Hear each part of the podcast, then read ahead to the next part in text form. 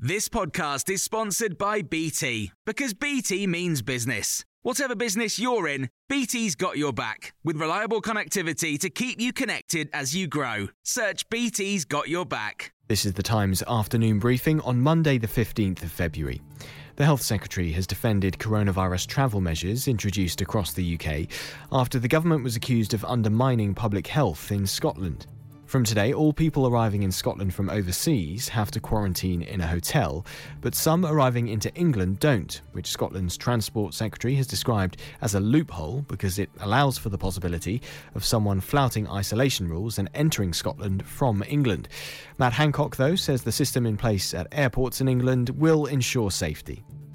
You go down a, a separate channel at the gates. There is then uh, security operations supported by the police so that people are gathered and then go and pick up their luggage and go to the hotel. So that's all in train. Uh, there was a walkthrough of it yesterday, and it's been in place since four o'clock this morning.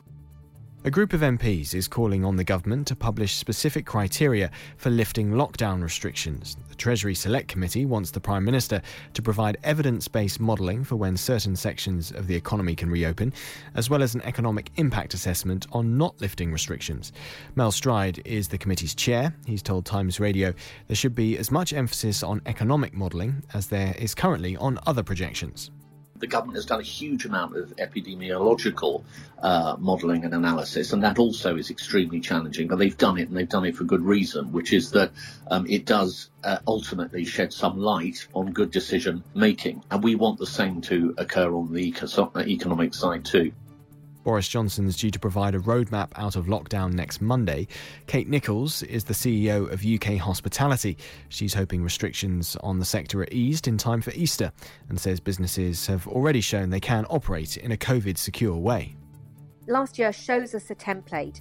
It shows that we can reopen safely. We can reopen in a phased way because not all of hospitality reopened on the same day, so there isn't a big bang. Um, and we had really tough COVID secure protocols which kept people distance, hygiene, sanitation, ventilation, kept people safe. Some of England's smaller manufacturers say they're facing significant disruption as a result of Brexit. A survey of almost 300 small to medium sized companies which manufacture goods found that half reported problems with exports and imports since the start of the year. Almost two thirds of companies also said they'd seen negative price changes within their supply chain as a result of leaving the EU. Banks are being accused of failing bereaved families by making unacceptable mistakes such as losing death certificates and failing to close the accounts of people who've died.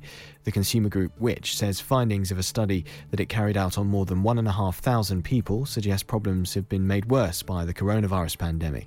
Of people closing the accounts of deceased family members, the proportion who had to wait longer than three months to do so increased from 17% to 37% during the first lockdown. You can hear more on these stories throughout the day on Times Radio.